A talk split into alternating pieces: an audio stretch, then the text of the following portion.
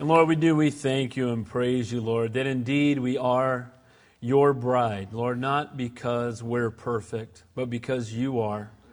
And Lord, you've cleansed us through the blood of your Son. And Lord, we just thank you that you adopt us and you desire us to be your children, to have intimate fellowship with you. Father, I pray as we go to your word right now, Lord, that you would be our teacher. Give us ears to hear what your Spirit would say to us this morning. In Jesus' name we pray, and all God's people said, Amen. Amen. God bless you guys. Welcome again to Calvary Chapel. Go ahead and grab a seat. Turn your Bibles to Hebrews chapter 9 as we continue our verse by verse study through the New Testament. Let me encourage you to read 1 Samuel chapter 27 for this coming Wednesday night, as we'll be looking at the entire chapter, Lord willing, on Wednesday. Uh, people, right now we're in Hebrews chapter 9. We're going to be in verse 1. Let me encourage you also. Uh, I wanted to mention, people have been asking me, so I'll just say it once as opposed to saying it 50 times. Um, my dad is home, praise God.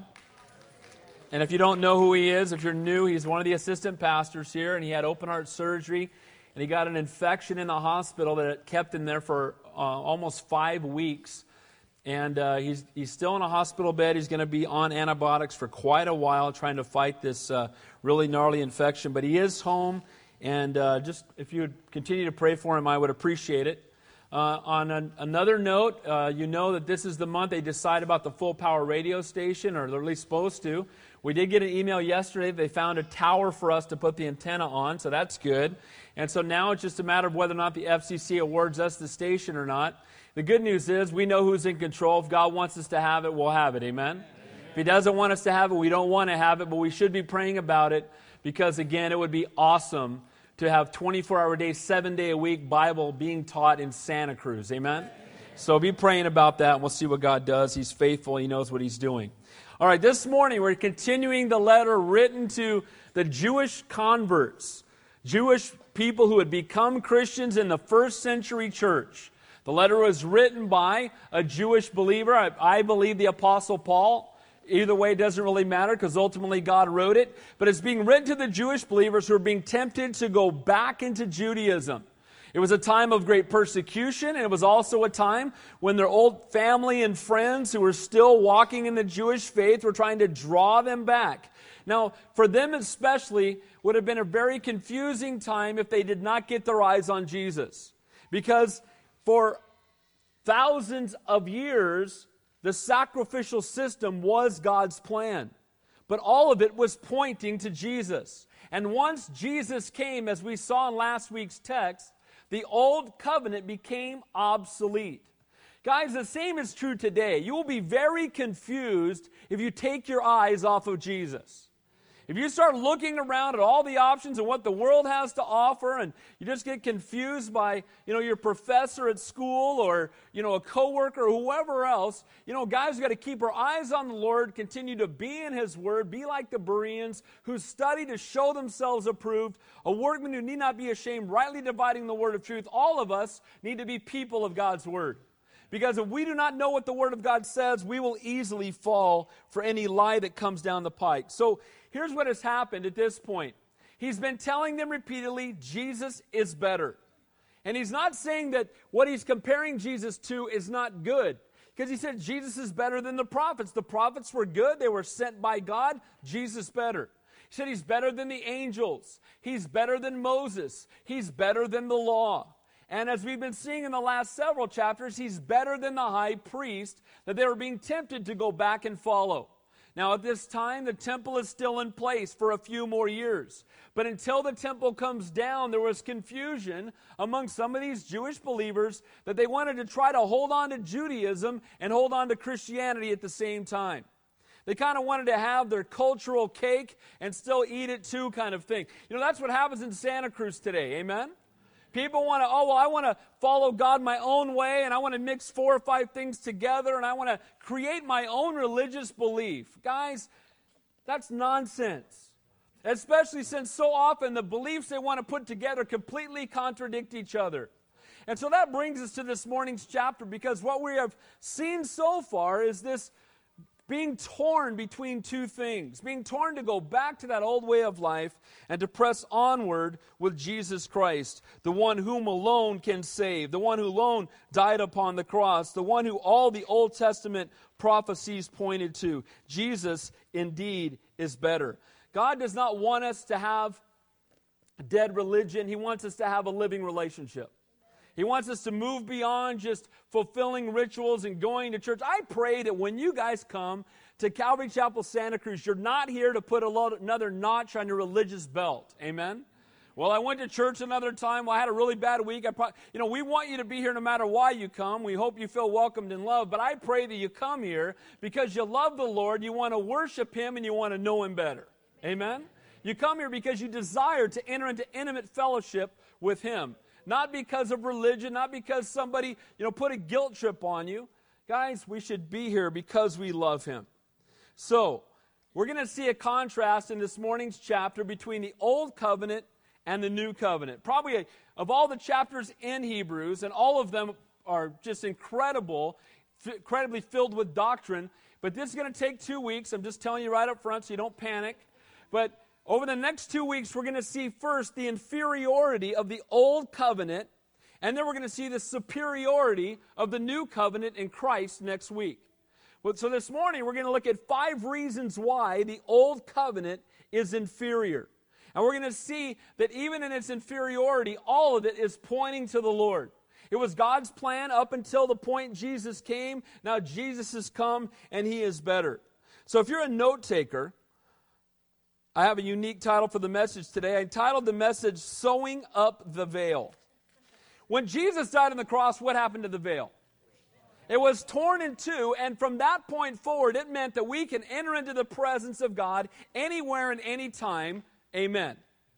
The Holy of Holies was wide open, no longer just the high priest on the Day of Atonement, but any one of us anywhere and anytime. But sadly, what was happening and what's being addressed in this chapter were those who are wanting to literally sew the veil back up and inhibit that intimate fellowship with God and go back to religion that was now dead because Jesus Christ had come. He was the fulfillment, and that had now become obsolete. It was no longer God's plan, and we were now to be, they were now to be following the Lord. So, five reasons that the old covenant was inferior. Number one, it was an earthly sanctuary. They served in an earthly sanctuary. As we will see next week, our Savior is in a heavenly one. Amen? Number two, it was a type of something greater. As you look at the Old Covenant sanctuary, it is, there's so many wonderful things in it. We'll talk about them this morning. But it's, just, it's simply a type or a foreshadow of something greater. Guys, we don't serve the shadow, we serve the one that the, the shadow pointed to. We don't serve the types, we serve the Savior that, that all those things were a type of. And we're going to see that as we go through the text. Number three, it was inaccessible to the people. You know, the old covenant sanctuary was a place that only a few could enter. The general people could come into the outer court, but they could never go into the holy place, and only the great high, only the high priest could go in to the Holy of Holies at only once a year. That meant that everybody else was on the outside looking in, missing out on intimate fellowship with God. Only one person got to have it. Well, praise God, the veil's been torn and now we all can have it. Amen?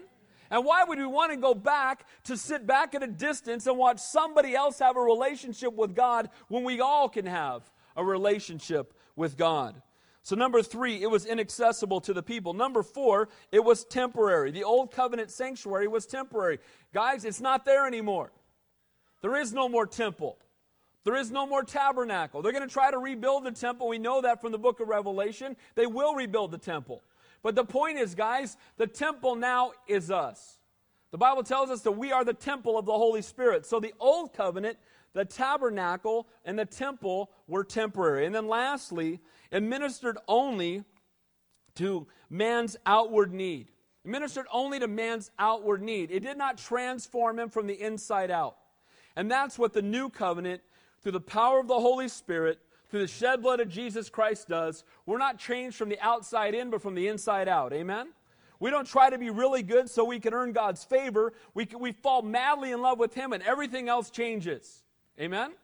This week I was sharing my faith with a guy up in San Francisco. And we were talking about this very thing. And he was saying, Well, well, you know what, I'm a good man though, and I do all these good things, and, and but I don't believe in Jesus. So does that mean I'm going to hell? And the, the quick answer, of course, is yes. But I got to yes, but, but before I got to yes, I wanted to point him out to the fact that, you know what, bro, here's the deal.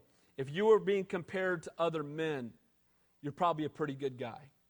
You know Osama bin Laden, you know you haven't killed anybody. But God doesn't grade on the curve, He grades at the cross. He doesn't compare us to other men, He compares us to the Savior, and we all fall short of God's glory. Amen? And so the point is that it's not from the outside in. It's not us doing good works to earn salvation. It's us falling in love with the Lord. It's becoming new creations in Christ and changing from the inside out. So let's begin looking at the inferior old covenant sanctuary. Five reasons it was inferior. First of all, it was an earthly sanctuary. Look at verse 1 of Hebrews 9. It says, Then indeed. In Greek, it, it is accordingly then. So, continuing of the thought of the previous chapter, back in verse 5 of chapter 8, it says, Moses was divinely instructed when he was about to make the tabernacle, for he said, See that you make what you make, that you make all things according to the pattern shown to you on the mountain. So the tabernacle was a picture of something in heaven. But it was still an earthly tabernacle. It was a type or a picture of the heavenly one.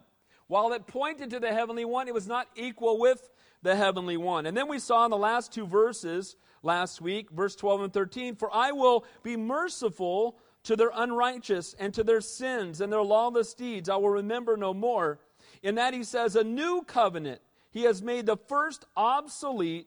Now, what is becoming obsolete is growing old, is ready to vanish away. Here's what he's saying all that old covenant things that you were following after, all the rules, all the religion, all the rituals, it's obsolete. It's no longer in place. It's no longer valid. It's vanishing away. Don't go back to it.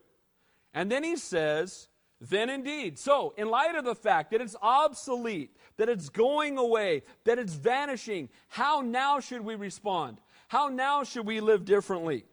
What should be the pattern for our lives? Should we be hanging on to the old ways, hanging on to the old covenant. The new covenant made the old covenant obsolete. I say this every once in a while, I'll say it again. I'm amazed at the number of Christians who are trying to be Jews. Today we're trying to be, well, I've got, try, go find if you have some Jewish blood. Maybe you're twice blessed. Maybe, guys, if you have a Jewish heritage, that's great, praise God. But guys, it's, there's neither Jew nor Greek, slave nor free, barbarian nor Scythian. We're all one in Christ. Amen?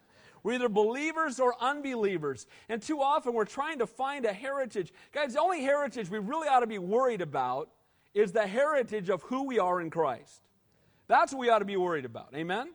That should be the focus and the passion of our lives. So he says, Then indeed, accordingly, then, since it's fa- passing away, even the first covenant had ordinances of divine service and the earthly sanctuary. The old covenant had been God's divine plan for communicating the need of a sacrifice to restore sinful man back to holy God. For thousands of years, the old covenant could not forgive sin, but it would reveal to man his need for a Savior.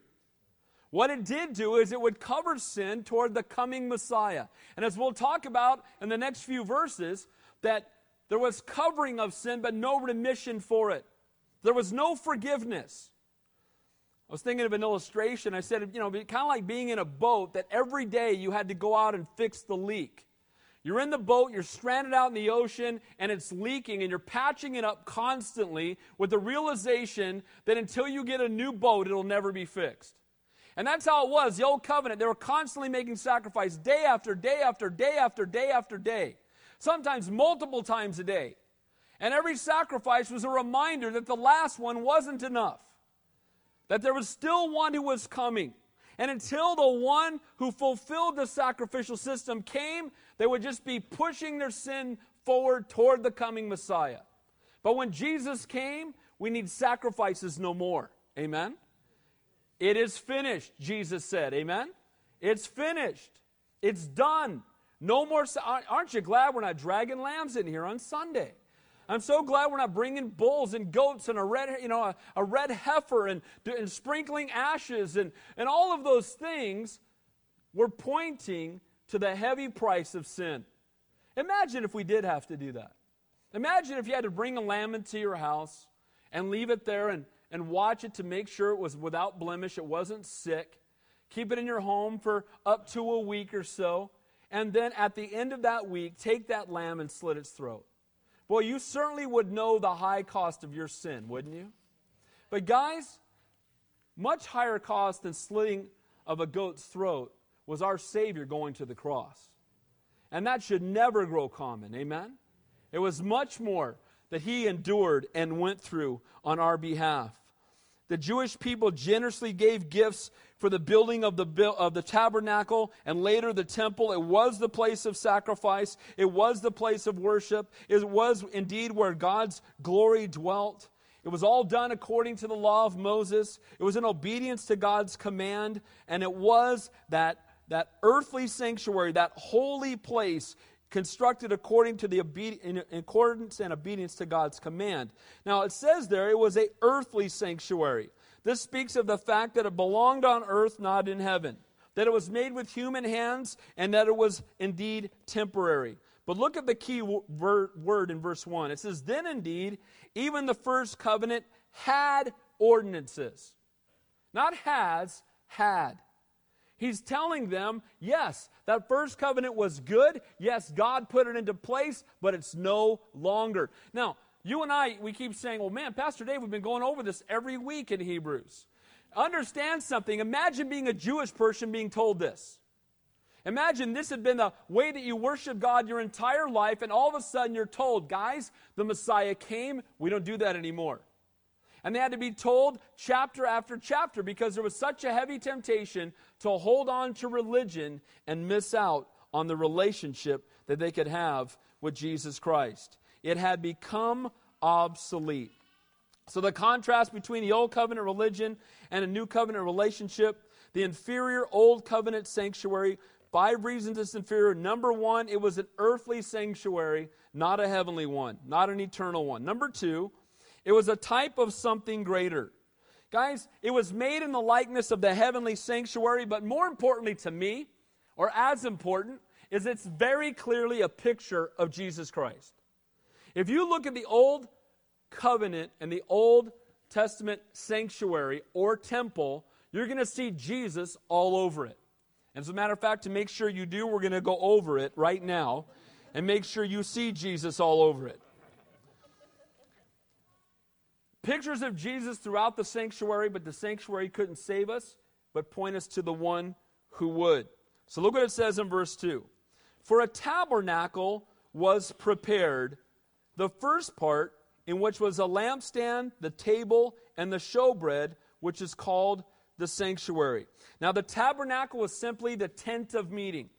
Those of you who go to Israel with us, one of our stops is they actually have like a replica to scale perfectly of what the tabernacle would have looked like. And we go and visit it, and you walk through it, and, and you see all the, you know, the different furnishings, etc. And it's not that big. The, the, with the outer courtyard, it'd be bigger than the gymnasium, but not by much. So there was an outer court, and then inside the outer court was the tent of meeting. In the tent of meeting, there were two different rooms. There was the holy place and the holy of holies. Now, we're gonna, I'm going to take you through, give you a virtual tour of walking into the tabernacle. If you came in, there was a veil. And on the veil were colors. We don't have time to go into it. Grab the Exodus 25 through 30 CDs. All of it points to Jesus, even the colors, even the, the, the metals that were used, all pointing to the Lord. But they would pull back the veil. You would walk in, and the first thing you would see would be the bronze altar. Now, the bronze altar was the first thing that men were confronted with when they walked into the tabernacle because without the shedding of blood, there can be no forgiveness for sin. So the bronze altar was where the sacrifices were made unto the Lord. So they would come into the tabernacle, and the first thing they were confronted with was a place where there would be a sacrifice. Now, this is a place of sacrifice, the tabernacle, a place of restoration, a place of ministry, a place of intimacy with God. And while they wouldn't have grasped it at the time, all of this points to Jesus because as they walk in, that bronze altar is there, and on the bronze altar were four points. And on the four points, they would tie the sacrifice to the four points. And on the Day of Atonement, that we'll talk about in a moment, they would take the blood of, of the uh, sacrifice and put it on all four points, and then take some of the blood into the Holy of Holies and sprinkle it on the Ark of the Covenant. Jesus died on a cross that had four points. Amen? The bronze altar, bronze in Scripture is a picture of judgment. Bronze or brass, always a picture of judgment. What's interesting is in John chapter 3, when Jesus is ministering to Nicodemus, he recalls a story back in Numbers 21. In Numbers, the people were rebelling against God. So he allowed serpents to come into the camp, if you remember the story. The serpents began to bite the people, and as they bit them, they began to die. Then God told Moses to make a pole and to put a brass serpent on the pole. And then to hold the pole up, and everybody who looked at the pole would be healed. Now, this just seems absolutely bizarre, doesn't it? You, you get bit by a snake, so look at the picture of the snake and you'll be healed. But that's what God told him. And we didn't fully understand it. They didn't fully understand it until Jesus would later say that serpent on the pole is a picture of me. He said, in that he who knew no sin became sin for us. The serpent was a picture of sin, and Jesus became sin for us. And you and I don't look to a serpent on a brass pole. We look to our Savior hanging upon the cross, and He's the one that forgives us. Amen? But you see here that brass and bronze are a picture of divine judgment. And so this bronze altar was the first thing that you confronted as you walked into the tabernacle. And there you saw the sacrifice taking place, the blood being shed. Now, after you moved past the bronze, la- the, uh, bronze altar, you'd come to the bronze laver. A laver was really like a big wash basin.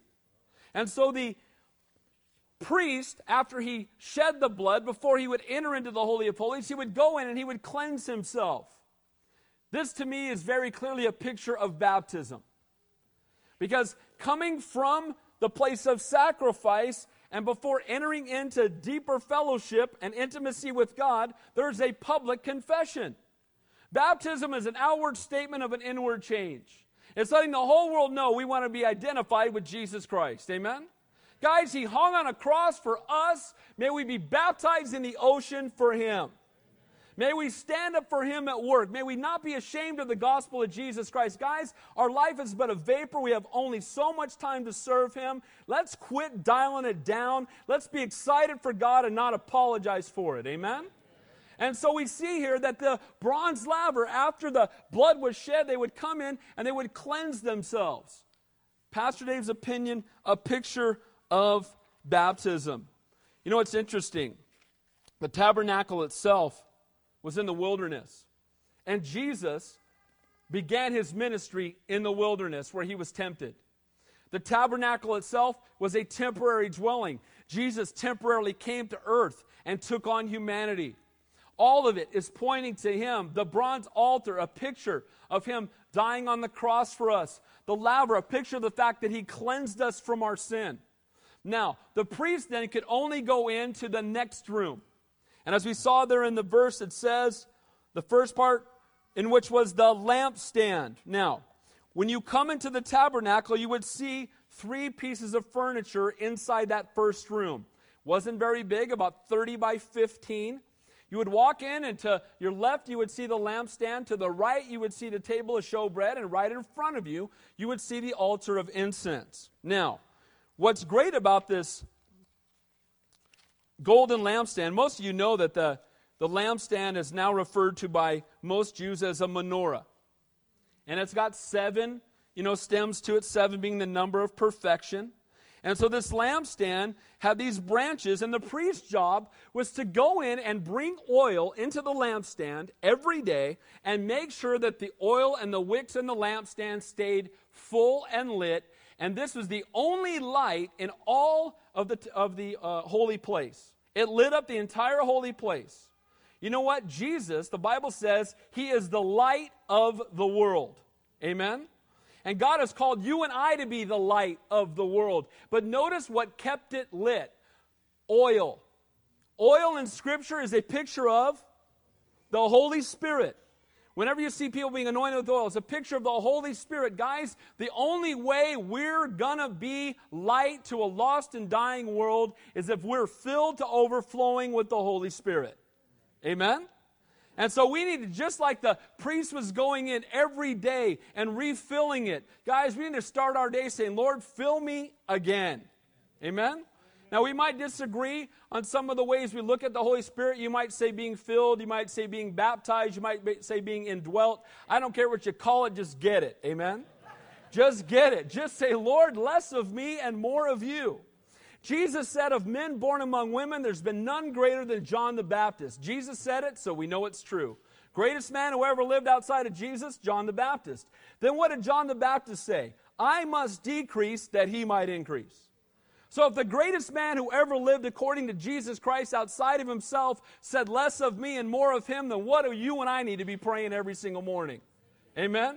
Less of me, more of him. I need to be filled with the oil of the Holy Spirit that I might be light to a lost and a dying world. So, Jesus, that bronze altar, a picture of the cross, the laver, a picture of his cleansing work upon the cross for us, going into that holy place and seeing that he is the light of the world. Then turning to the right was the table of showbread, the bread of presence. There were 12 different loaves of bread representing his provision for all 12 tribes of Israel. Isn't it interesting that Jesus is the bread of life? Amen.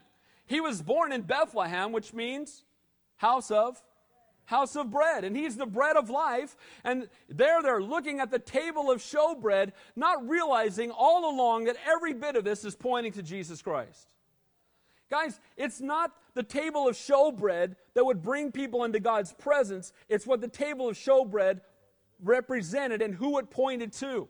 Guys, it's not a menorah in my house that's going to light up the Holy Spirit in the room. It's understanding who that light was pointing to Jesus Christ. Once Jesus came, they didn't need the table of showbread anymore. They didn't need the lampstand anymore. They didn't need the bronze altar anymore. They didn't need the bronze laver anymore. They had Jesus Christ, who is the fulfillment of them all. Amen? Now it says there also, along with the table of showbread, it says, which is called the sanctuary. I actually love that word. And it just means a place of worship. So when they would come in, they would worship. And they would come into the presence of Almighty God.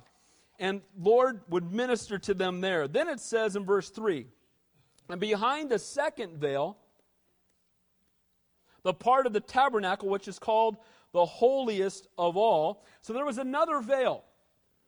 And when you get to the temple later, when Jesus is crucified, this veil was so huge, it took many men to pick it up. It was heavy, weighed hundreds of pounds, had to be carried. It was very thick.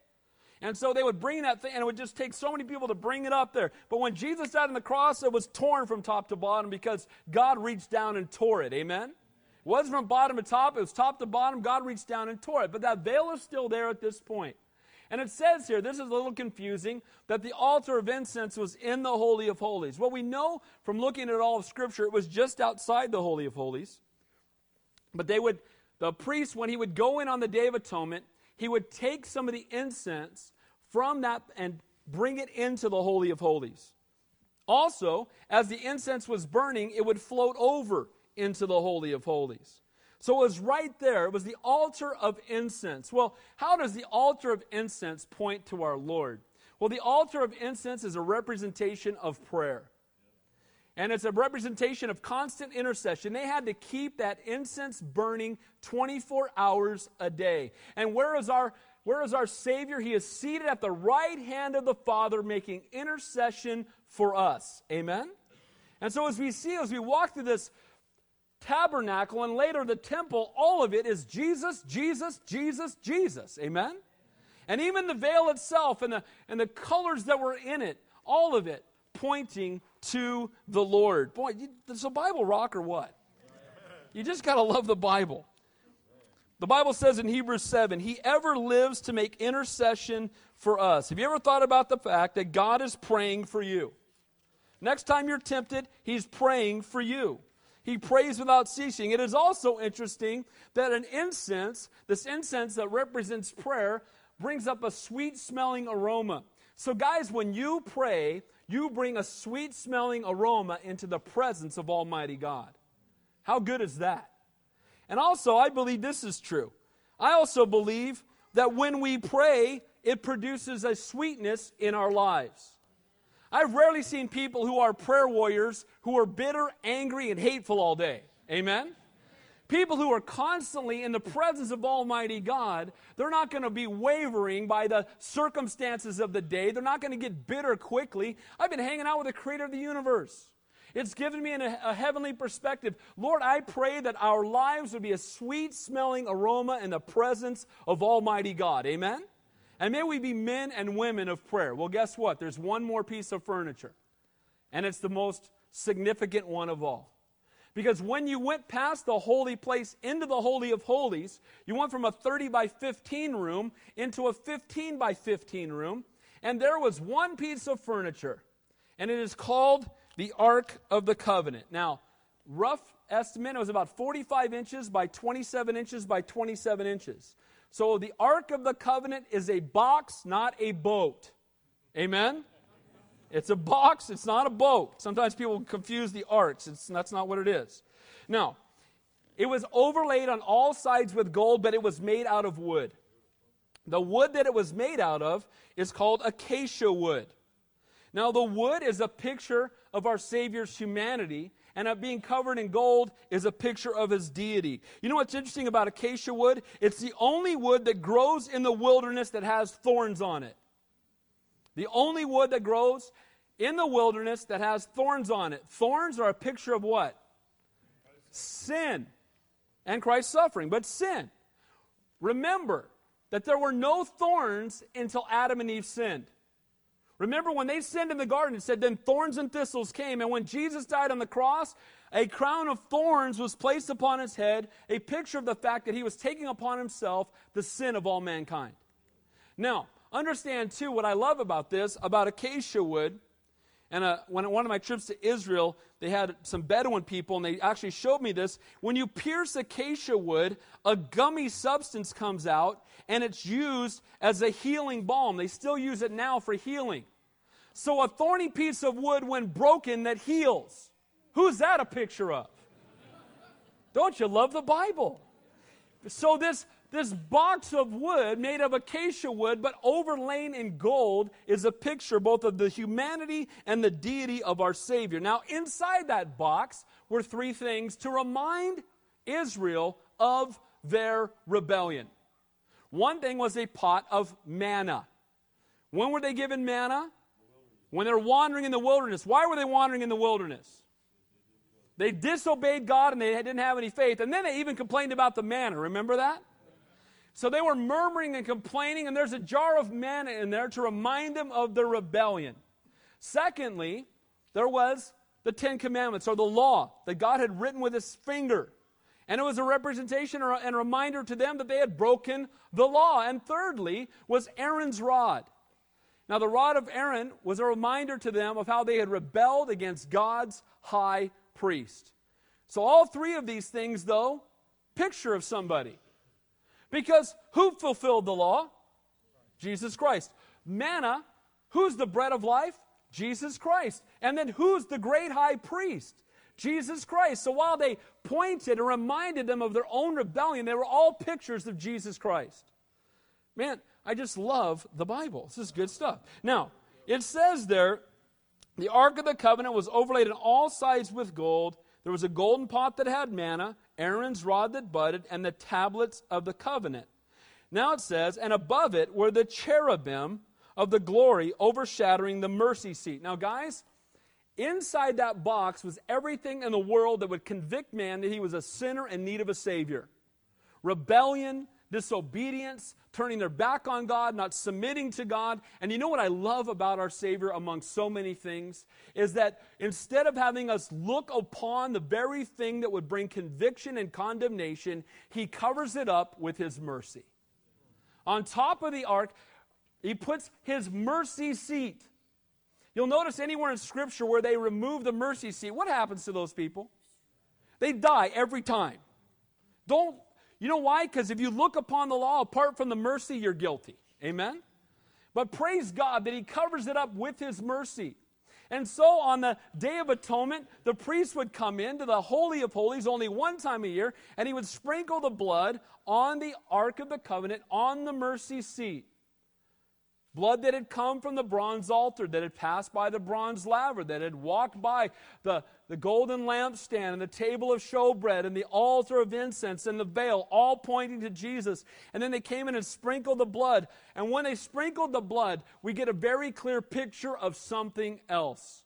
Because there were two cherubim, which are angels.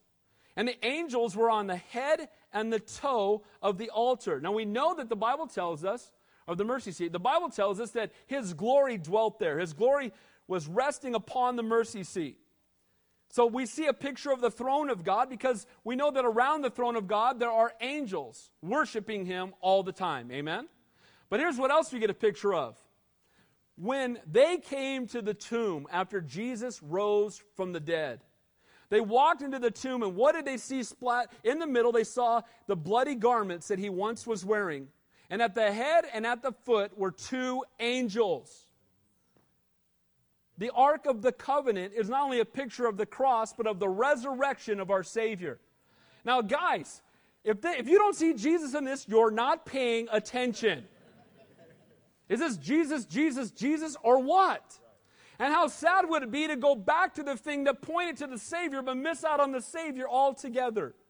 That was the temptation to go back. It's inferior to go back to the sanctuary. It's inferior to go back to the tabernacle. Why? Because it all pointed to the one who has now come. That's all become obsolete. We don't go to a lampstand. We don't go to a golden box. We instead, we, have, we walk right into the presence of our Creator and we have intimate fellowship with Him.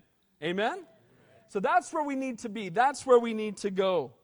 Praise God for these clear pictures. But sadly, we see that they were missing out on all that it pointed to. So the inferior old covenant, it's a type of something greater.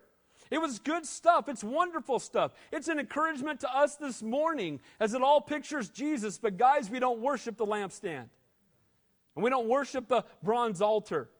We worship only the one whom they pointed to. Point number three the inferior old covenant sanctuary. It was inaccessible to the people.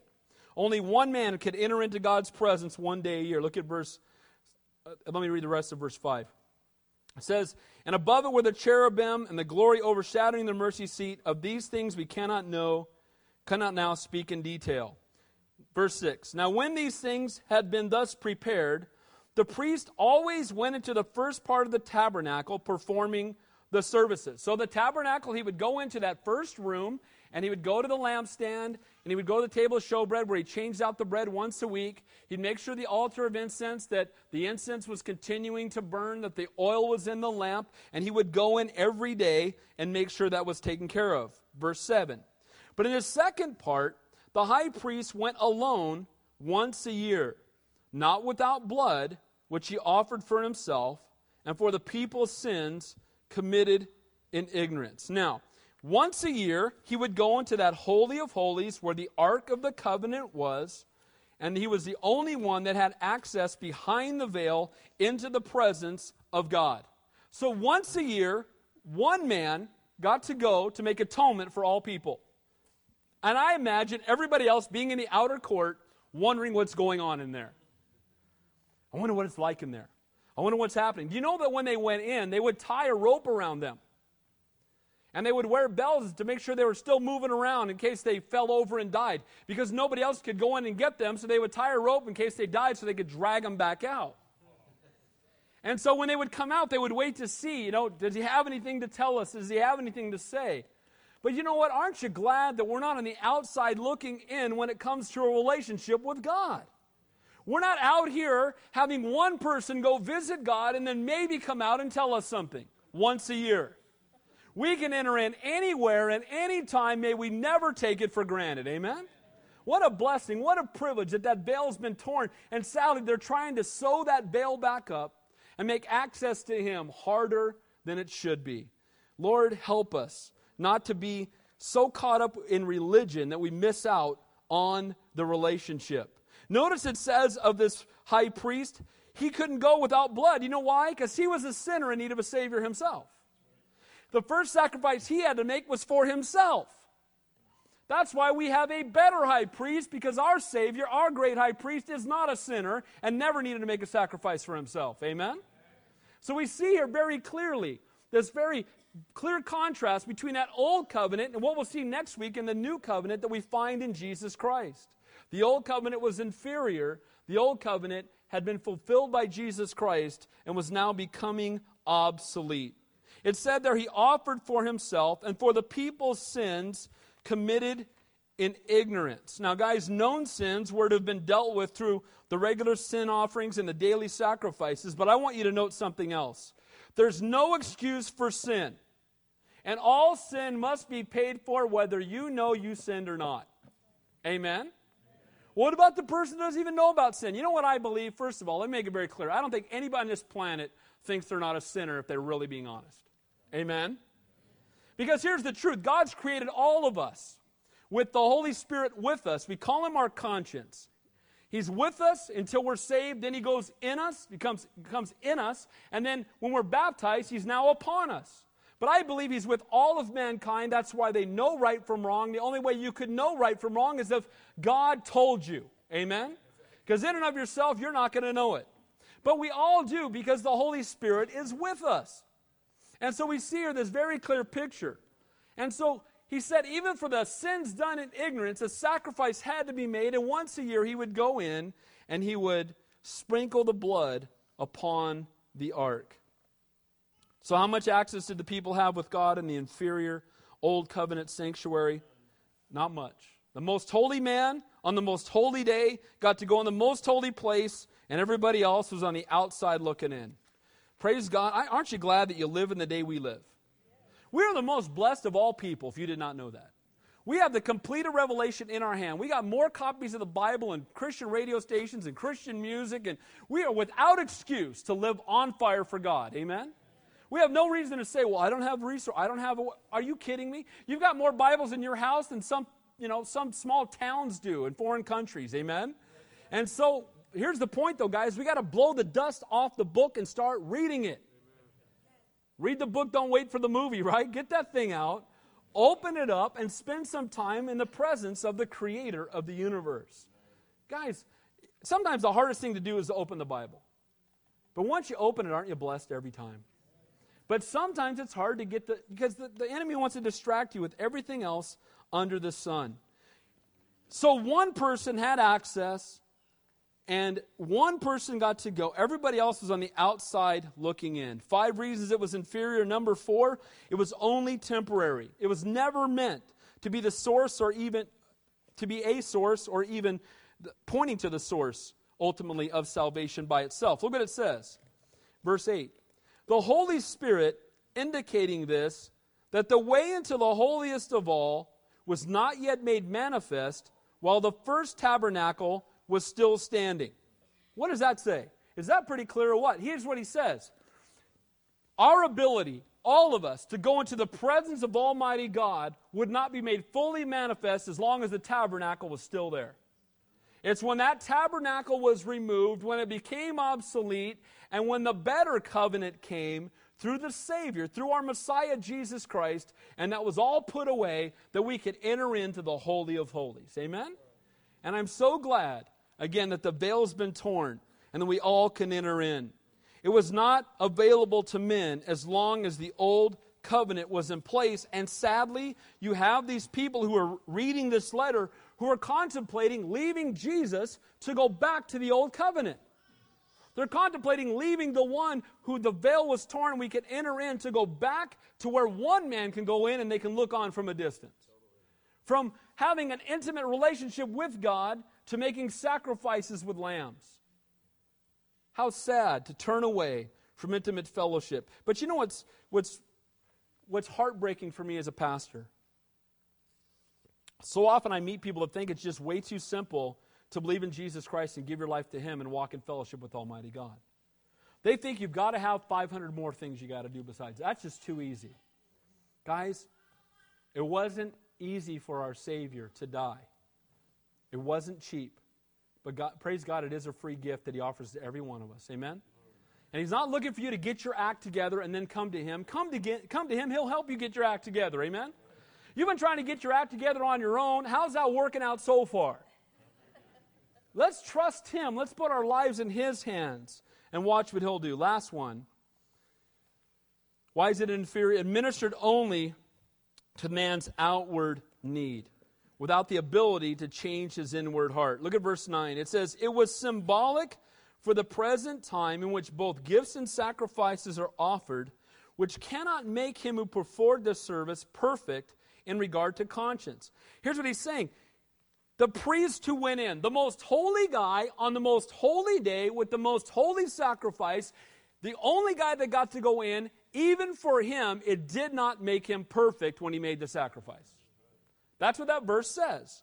It says, who cannot make him who performed the service perfect in regard to his conscience. He still came out convicted about his sin. Why? Because the blood of animals cannot take away the sin of mankind. Amen? What can wash away my sin? Nothing but what? The blood of Jesus.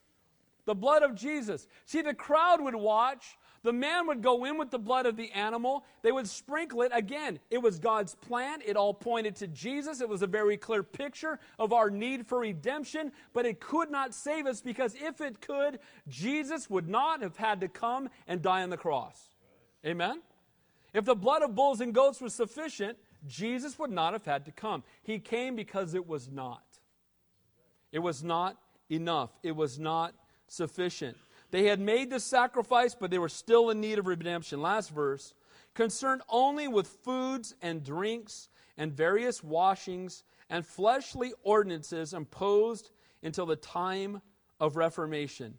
They made the sacrifices, and what were they worried about? Look what it says what they drank, how they washed and cleansed themselves, and the fleshly ordinances. They were trying to keep all the outward rituals and they were missing out on the inward relationship. Even today, you meet a Jewish person who still holds on to Orthodox Judaism. They will tell you about the hundreds of rules that they must keep and how difficult it is. I had a guy tell me that on a sales call several years ago. He says, I have 262 laws I must keep. I said, How's that working out for you? Because I know 10 of them, you're not keeping those. So I don't know what the rest of them are. But dude, you're a mess. Aren't you glad it's not do, do, do, but it's done? Amen?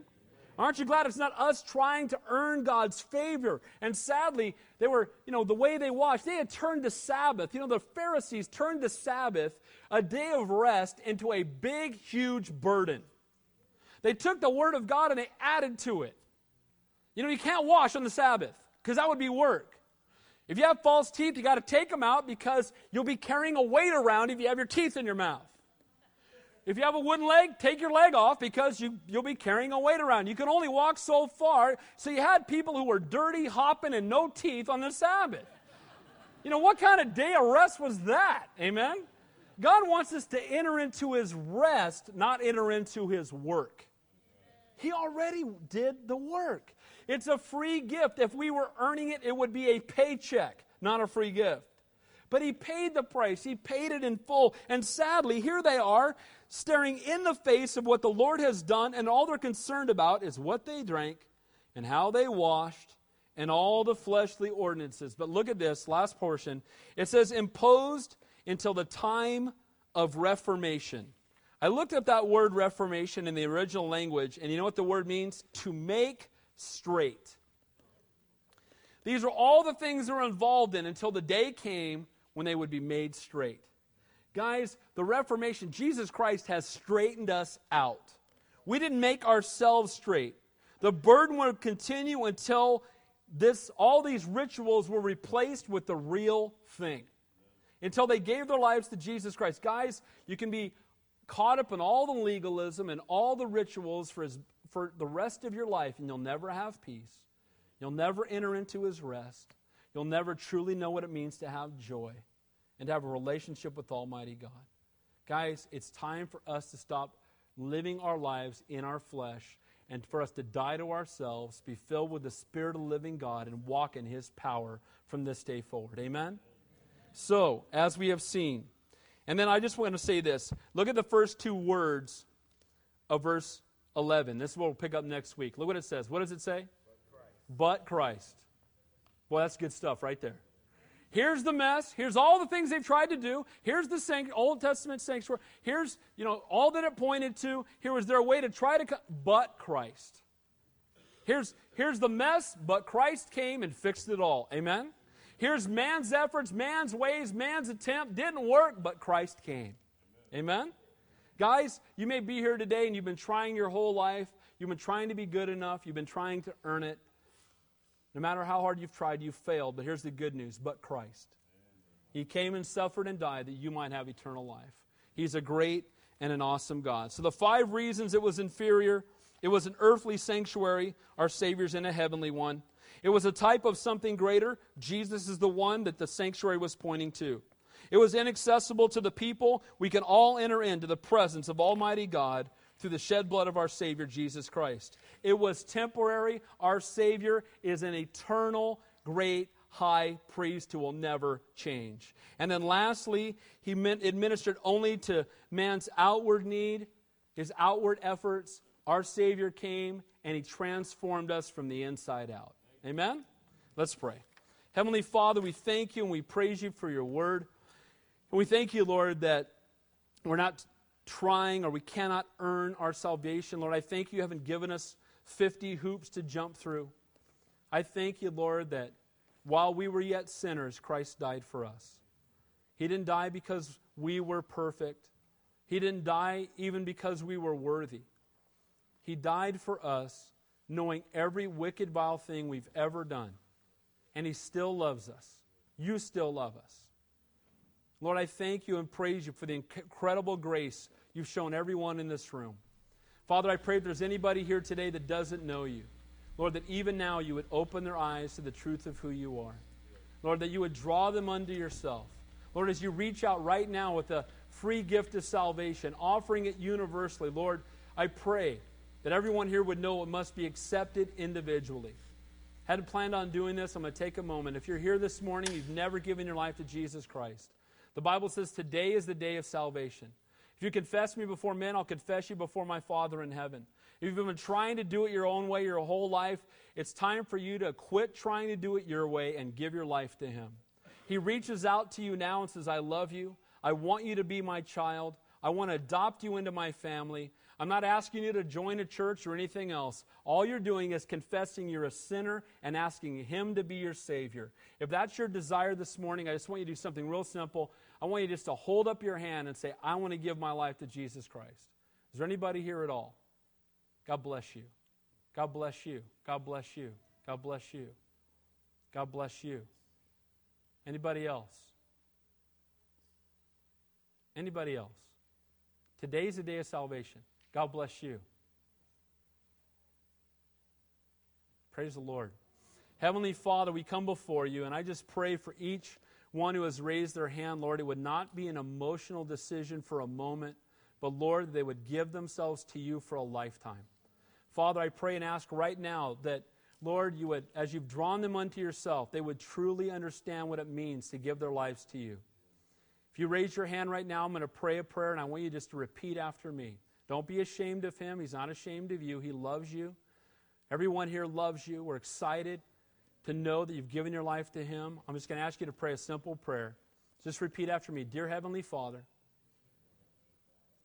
I come to you this morning and I confess that I'm a sinner. I ask you to forgive me, to make me a new creation. I believe that Jesus Christ is God, that He paid for my sin, that He died on the cross, and that He rose from the dead. I believe that you've forgiven me. Help me to walk with you. In Jesus' name, amen. Amen. Amen.